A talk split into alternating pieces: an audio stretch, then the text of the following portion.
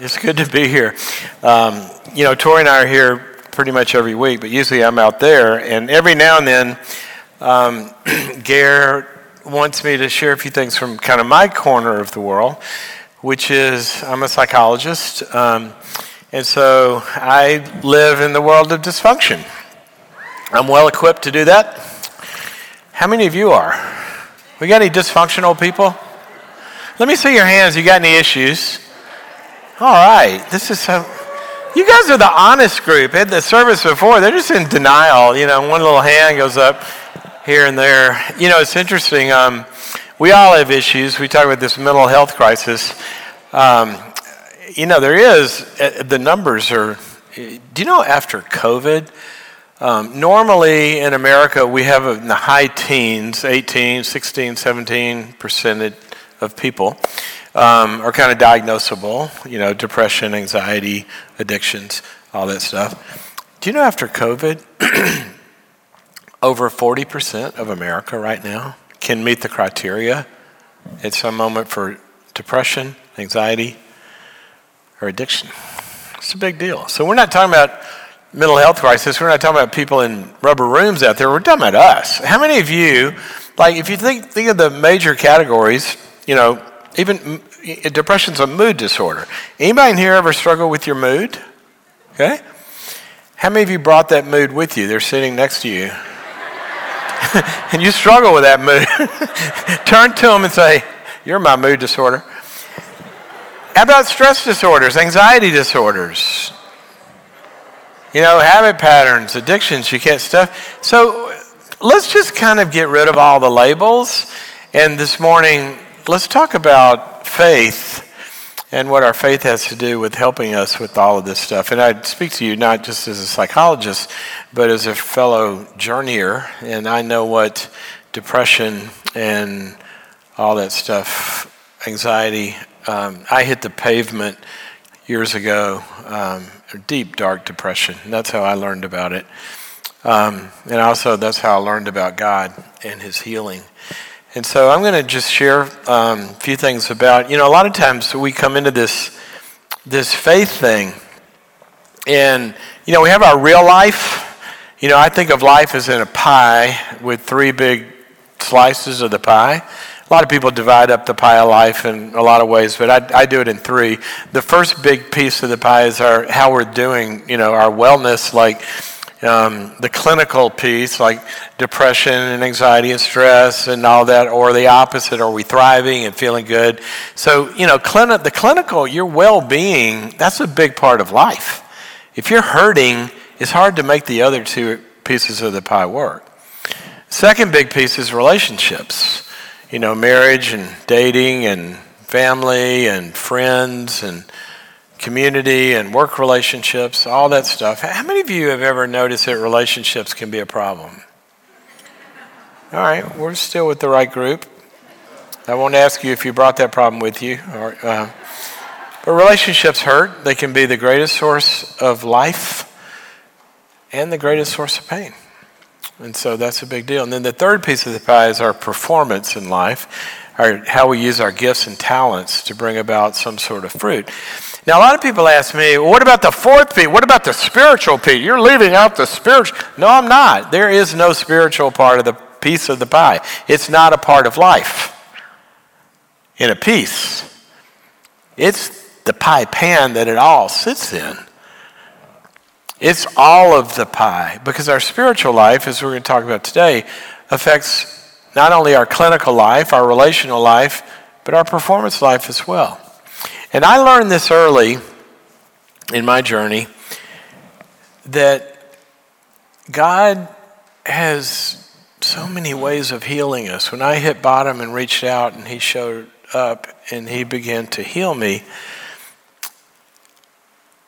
And then I became a psychologist because he told me to do that. I was an accounting and finance major.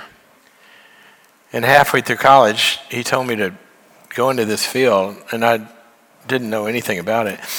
But through that, all of that, and I'm studying all this, and it, it and sometimes when I'm learning everything, and I see what heals people, I didn't quite understand how those two went together because a bunch of stuff I'd heard in church. And do you know you hear stuff in the Christian community that's just crazy? Have you ever noticed that? You know, somebody's depressed or whatever, and they give them these spiritual platitudes, and you go to the Bible, and it's kind of not in there.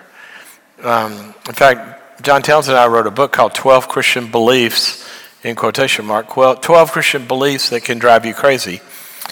And they're commonly held things that Christians think that are nowhere in the Bible. But here's what I found. Um, I'd been a, in a psychologist for, at this point, you know, long enough, a few years, to really kind of understand what helps, and I, it just made no sense to me how it fit in some ways with the faith. It wasn't what I was, had learned in church, and but I knew what was real. I knew what God had done in my life, and so I took a couple of years and kind of dropped out of life. I mean, I was working, but dropped out of the rest of life, and I just read my Bible, and that's when I got born again again. Because what I found was, God knows what he's talking about. Clinically, he knows what he's talking about. And we look at all these disorders we call mental health and all these categories and the pieces of the pie. What I began to see was, was the stuff that we know that's evidence-based is the term you hear, or science-based, or research that really works is exactly what God has told us. And so I'm going to share with you uh, this morning, I'm going to share um, four areas of faith development that are the same four areas that research shows heals and cures these disorders. Okay, now I don't mean kind of, uh, there's a lot of complicated aspects to this. Um You know, there's biological components sometimes have to be addressed with medicine. There's genetic components. There's a lot of complexity.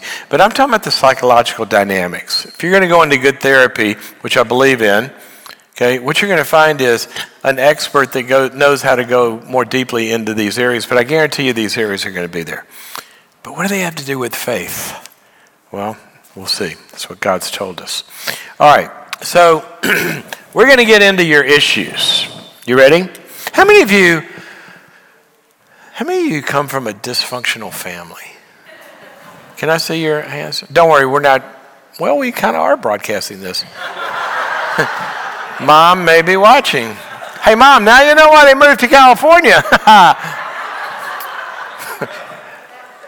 How many of you don't come from a dysfunctional family? Really? Do you have a belly button? Because if you don't, your name's Adam. Now think about this. We all come from a dysfunctional family. It's called the family of the human race. I mean, Adam didn't have a belly button. He came from God, poof. And Eve, she had a rib button, I guess. But they, they didn't inherit all these dynamics down through generations, and we do, and we pass them on. But here's the reality. When we enter into and we're born again, which is the term the Bible uses, we're born anew without a belly button. We're born into a spiritual family with God as the Father, and he wants to grow us up. And when we start to grow up in some new dynamics, maybe the Adam's family, I don't mean just your biological Adam's family. This is the human race. As we're going to see, many of you have been injured in these dynamics by the human race. But God wants us to start over in a new family and grow us up and heal us. And I'm going to share some of how that works. Okay, what's issue number one? We'll tell you four issues and four quick stories. Issue number one. We checked a guy into, so I started a company that did treatment centers and psychiatric hospitals and hospital units, and, and we checked a guy into the hospital one time. I hadn't hadn't met him. He had come through the admissions. He was a, a pastor and a great guy. Everybody loved him, had a growing, you know, big church, and had been doing this for a lot of years. Great guy. Everybody loved him. He just had one little weird habit, I guess. He slept with a loaded gun next to his bedside table. And every day, as he told us, it was a decision, commitment, could he go on one more day? His presenting diagnostic category would be a mood disorder. He had some significant depression that he was willing himself through. And he just heard about this faith-based psychiatric unit, and we checked him in, and he came. Well, he comes the first morning, and I, I, I was doing a teaching group, and I said, okay, guys, today, I'm, this is the group of patients, I said, today, we're going to talk about this word, and I wrote it on the board, and I wrote up sin. And he said, at that moment, all hope just drained out of him. He told me this later. He said, are you kidding me? I've been preaching about sin for thirty years, and I thought, you're my last hope, and that's what I'm going to come here. He said, but he sat there thinking this. He said, I'm checking out today. I'm leaving. Sat through the group. But then what I did was I divided the, the board into two columns. And first one I said, sin. There's two columns of sin. Sin done by me. Because our, you know, when we do destructive stuff, we it can hurt us clinically, relationally, and in performance. You know, if we're addicted to heroin or something, that's not going to help out your marriage or your career. Or we do other stuff. I mean, we can damage ourselves, right? So there's this whole column, sin done by me, we need to clean up our act. But then I wrote the second column title up there, and that's the sin done to me. And he said, I kind of looked up and, what do you mean to me? He said, I'd never thought about that. So then I went into the first issue of the four we're going to talk about today. And that is the issue of connectedness. Now we're going to talk more about this in a moment. But what I said was, I said, you know, connection, our heart has four pipes in it, right? Two that flow out, but two that flow in. And if we're not connected in a way where we're in a constant flow of blood into our hearts through relationships, our relationship with God, but relationships with people, that's how He made us, we're going to have a heart attack. You're not going to have a pulse if there's not two pipes coming in. I said, and some of you have been sinned against in ways that your valves to that heart, we know the heart is a muscle, your trust muscle, which is the valve, has been broken. If that valve doesn't open, and love and sustenance and connectedness and energy through relationship, if it doesn't come in, that heart's going to dry up and we're going to get symptomatic depression, anxiety, fear, panic, rage, trying to fill it with, fill that hole up somewhere with one more sexual experience or one more achievement, or because we're empty.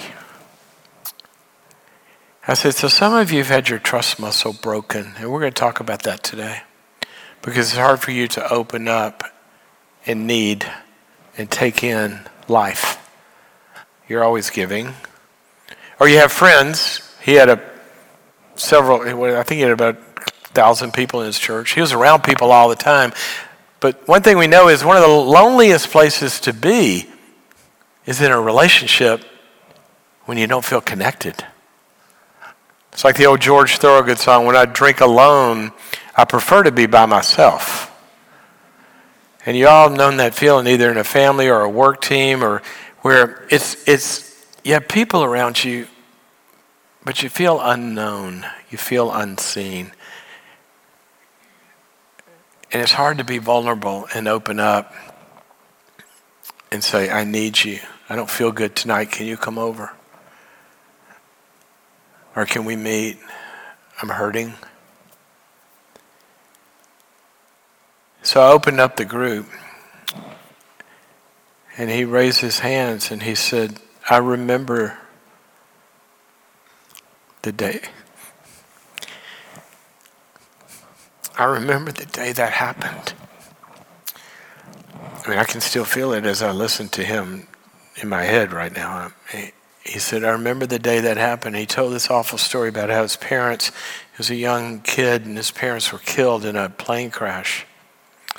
And he got shipped off to live with some uncles, and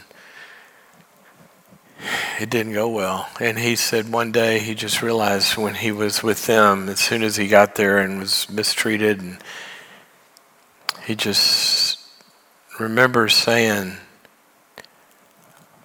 I'll never trust anybody again. I'll never need anybody again. And he remembers making that conscious vow. Now, a lot of us might not do that consciously, but your heart does it. If you grow up with an, you know, abuse or abandonment, or sometimes just detachment, lack of attachment, or then maybe you don't. Maybe it happens a little later and it gets injured in a relationship. But here's what happens. If we can't, if we don't feel connected, and that comes from two places. It comes from being in an environment and places around us with people that really want to go deep. And they want to be there for your pain. Not just, oh, I'll pray for you, brother, sister. But here's what we know about the thriving people. There's people in their lives that know when they're needy. I work with C E Os mainly and high performers. And when it all crashes, this is the big area. Because they've been on output mode. It's hard for them to need. So what's the science in this? Well, you take a baby. How many of you ladies have had babies? Okay, a handful of you. How many of your babies popped out there in the delivery room and turned to you and said, hey, Mom, oh, sorry, was that tough on you? Here, let me help. No, they didn't do that. Because they need connection to do that. That's got to be downloaded to them. Maybe by the time they're, you know, eight or ten, they might volunteer to help something. Then they hit thirteen and flip you off, said, no way, I'm not doing that. But that doesn't come. See, a baby comes into the world, how? Not saying, hi, Mom, can I help? No. Wee, wee, wee.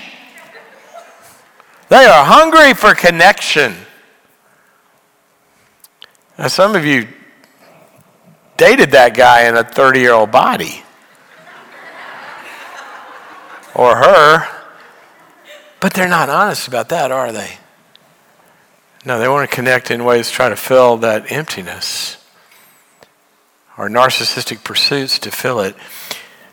But what that baby does, you feed them and water them, and they're going to grow on the outside, but we take a closer look at the ones that are fed and watered, but they're not connected with. Their brain sizes are smaller. Their immune system doesn't function.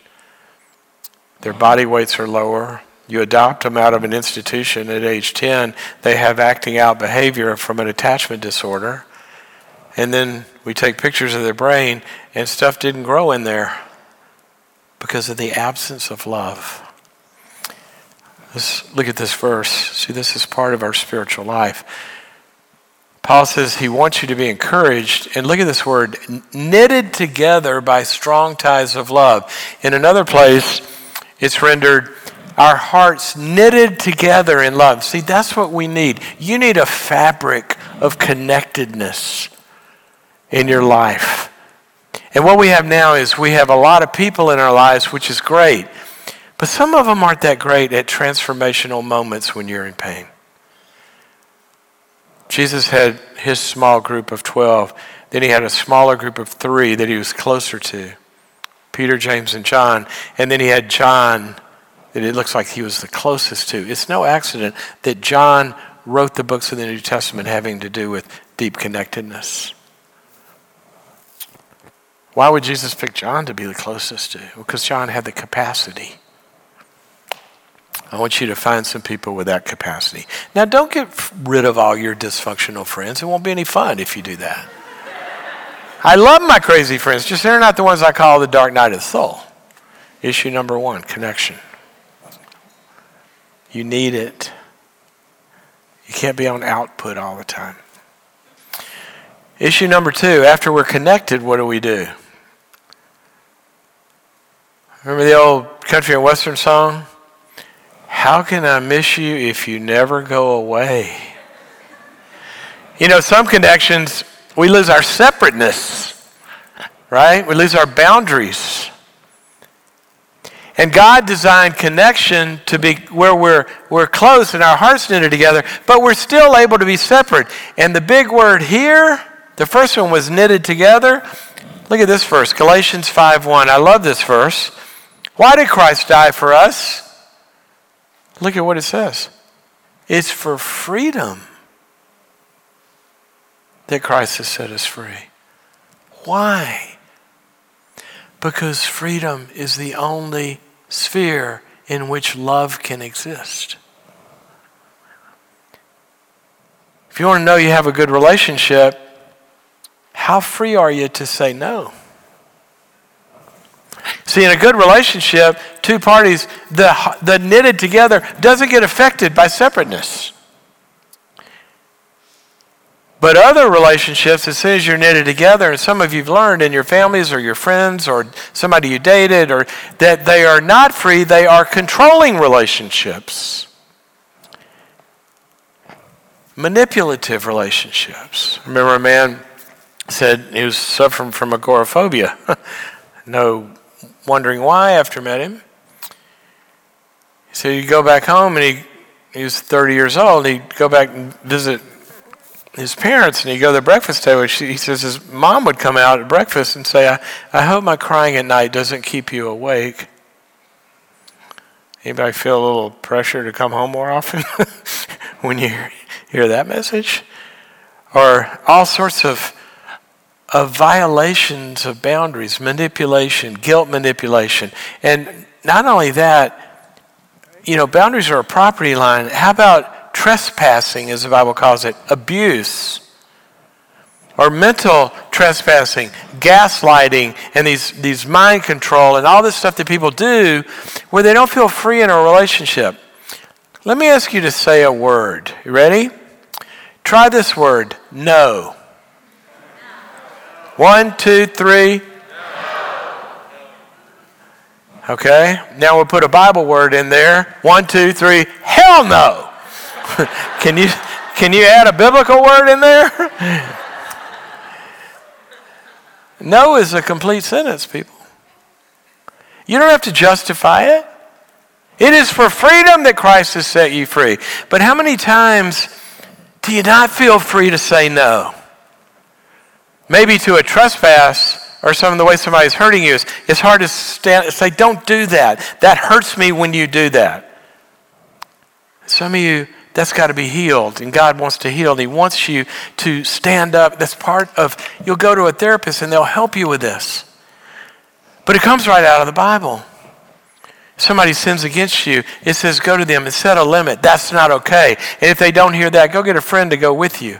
Contain this stuff. Don't stand up or don't put up with abuse, but stand up. If you can't stand by yourself, call some others. So it's manipulation and it's violation. No Bible verse, as I said, there's no Bible verse that says, blessed are the doormats, for they shall inherit the hills. Not in there. You take a baby the way God wired them, you do something that tickles, and they go, ah, yes, yes, more, more, give me more. You do something unpleasant, and they'll roll their heads. They know how to say no without even the words. And every two-year-old knows how to say no until it gets beaten out of them or manipulated out of them. I want your no muscle to be thriving. So let's start doing what David did in Psalm one oh one. He says, hell no. Read it. Somewhere in the Hebrew, I'm sure. That's my paraphrase. Here's what he says. He says, there's certain dynamic, certain kind of people, I'm just not going to have anything to do with them. They do that with me, I'm done. Until they stop. He lists them there. The narcissists, the unfaithful ones, the judgmental ones, the religious idiots. That's in the Hebrew too. Liars. People that pervert you know, twisted love. He says, no. Don't do that to me. And then he says, I'm going to connect with the ones that are faithful and the good people that do things that God likes, like love and patience and compassion and forgiveness. And see, he makes a choice. Yes to connection, no to abuse and pain. And sometimes we do the opposite. We connect with the abuse and pain and have isolation to the good stuff. Depression, anxiety, addictions, eating disorders. You go into a good treatment center, you're going to work on those two issues, I promise you. But see, it's all in God's word too. He wants to heal you of this. And then the third one, what's the third big area? Well, we live in a fallen world where stuff happens. I was going to use the biblical word, but you can't in church. It happens. Bad stuff. The third area is dealing with the badness. See, the first one is the disconnectedness. That empowers us to deal with the badness. The second one is our boundaries and limits. That enables us to stop the badness from happening. And the third one is healing the badness. And there's two areas of badness. There's the first column and the second column. There's the stuff that that happens to us.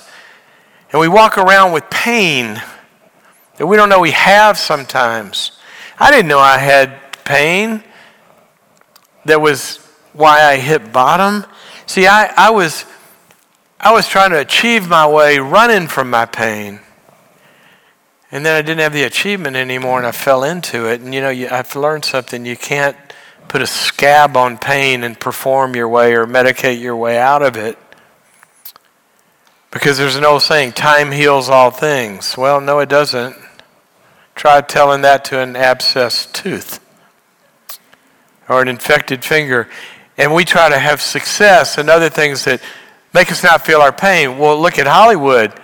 You see the infections infecting the success because it always hits and the crash is much bigger.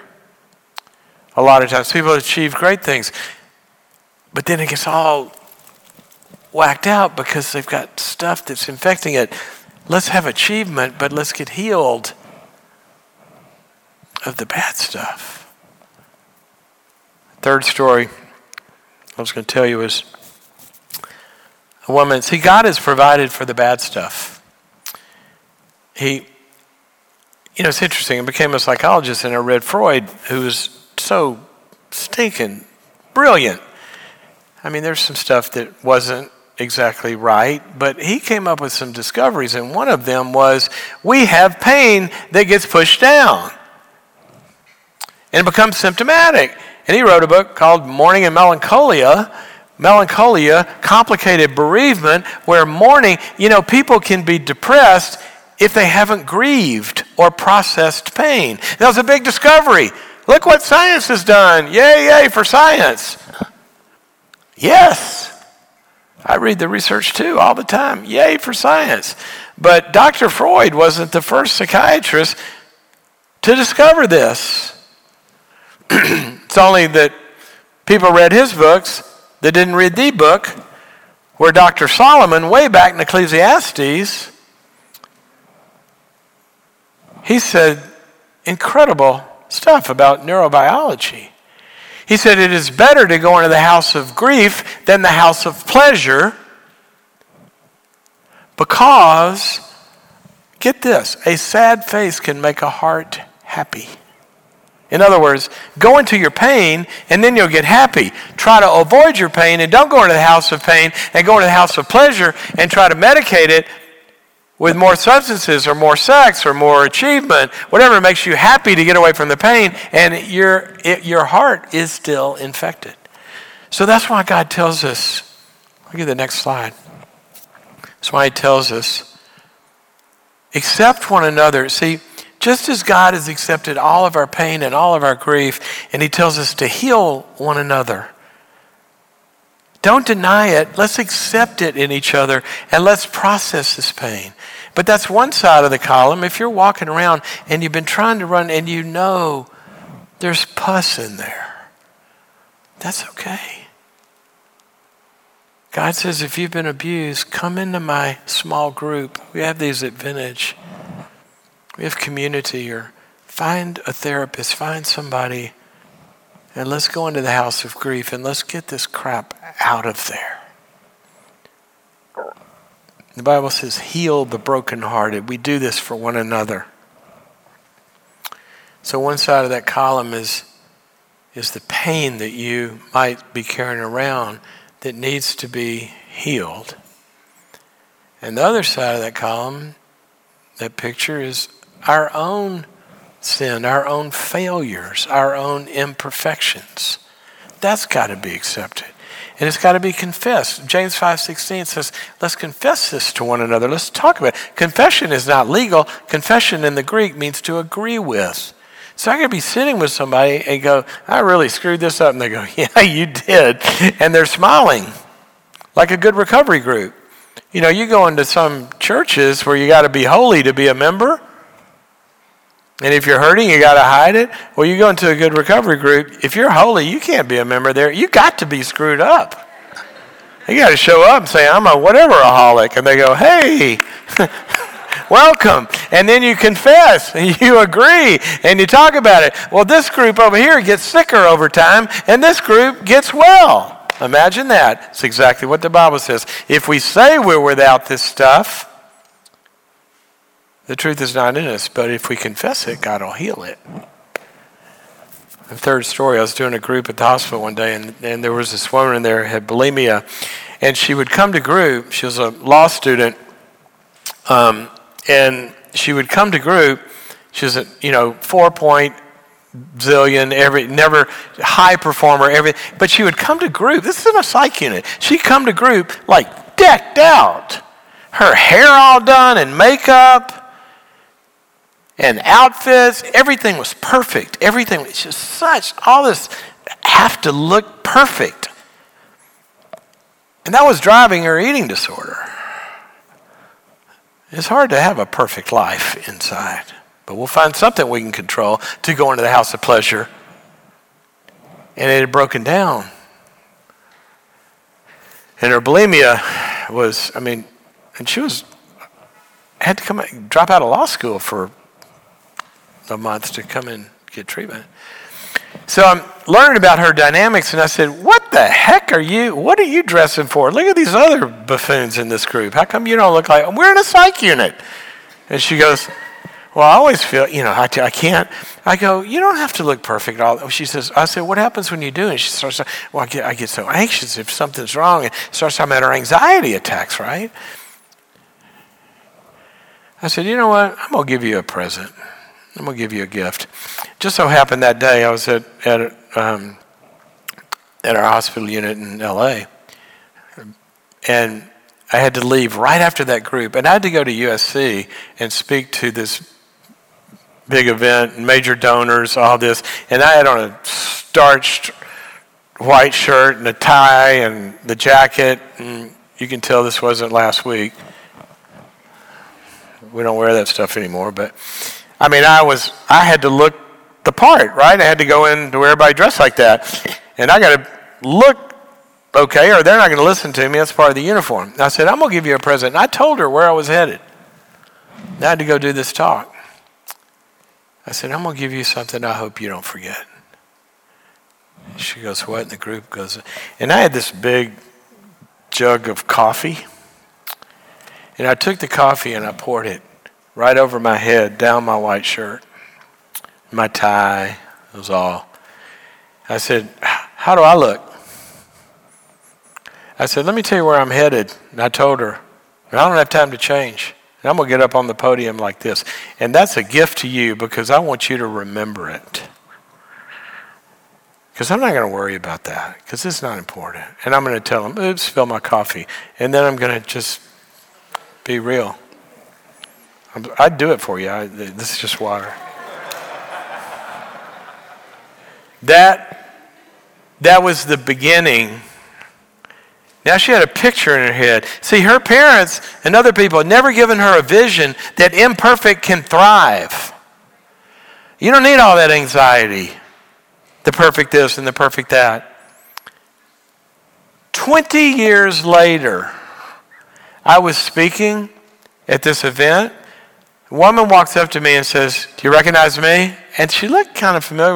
"Where do I know you from?" She says, "You treated me in your hospital twenty years ago. I'm the one you poured the coffee."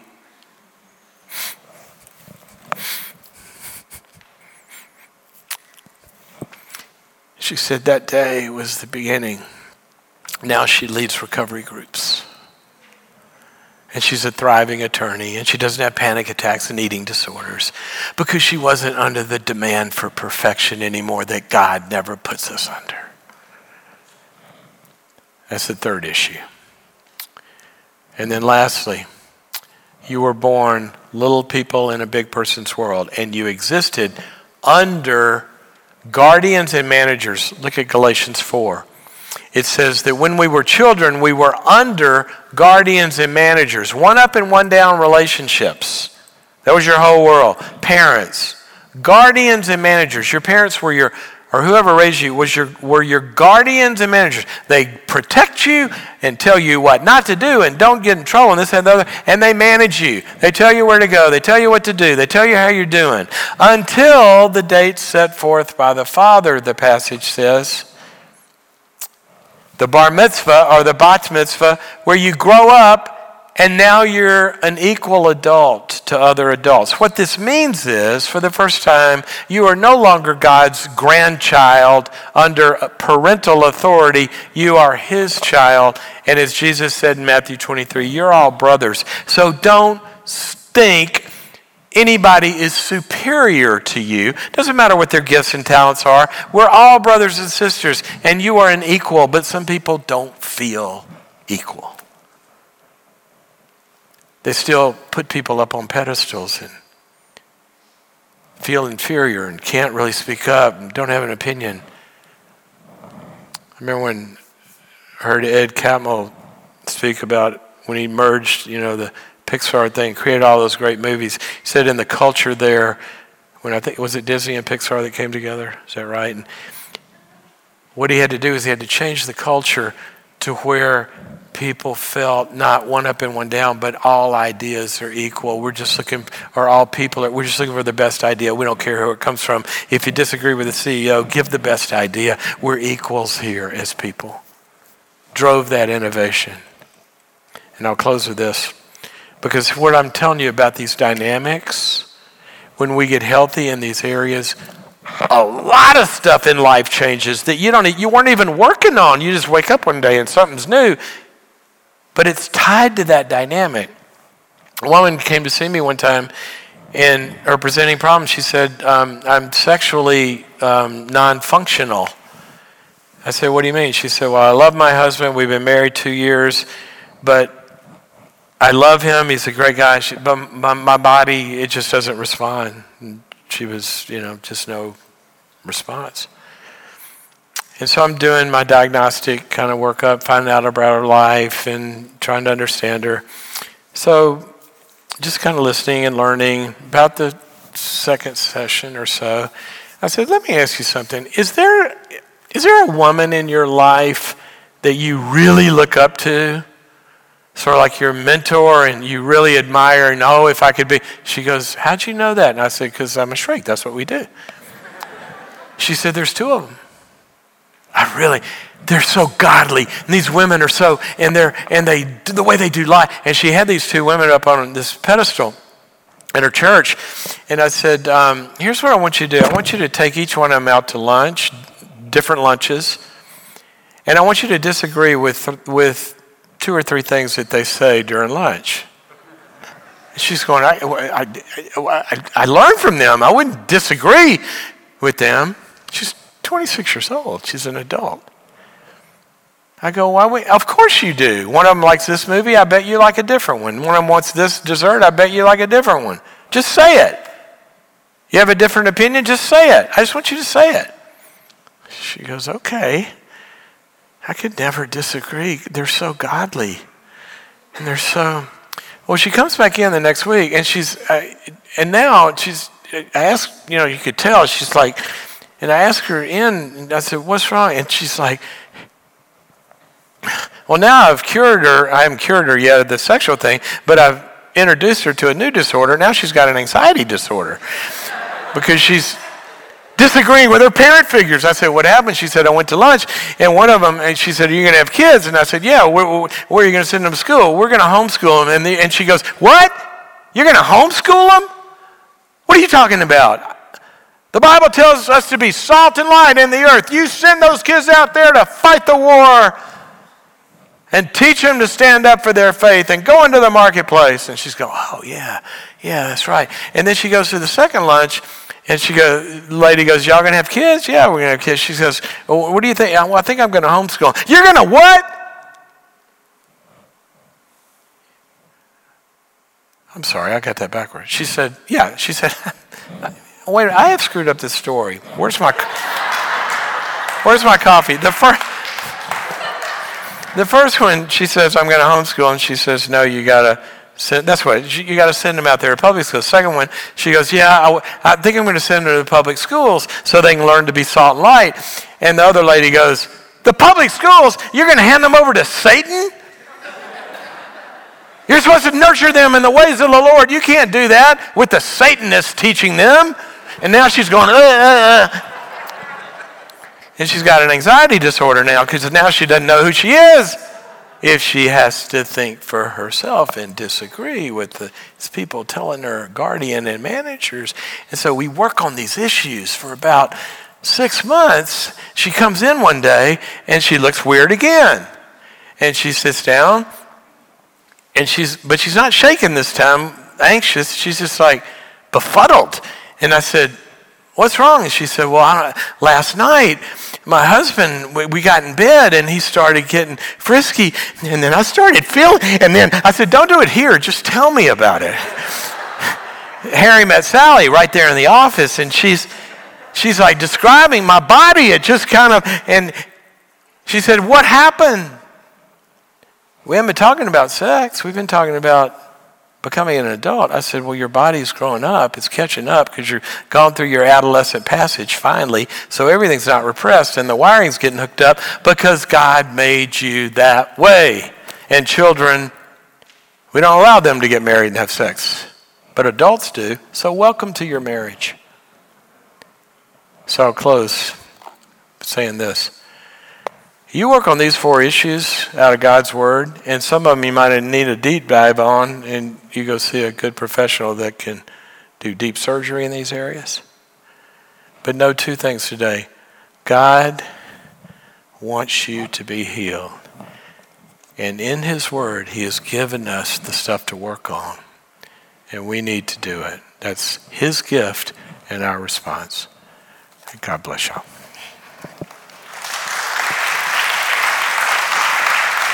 Amen.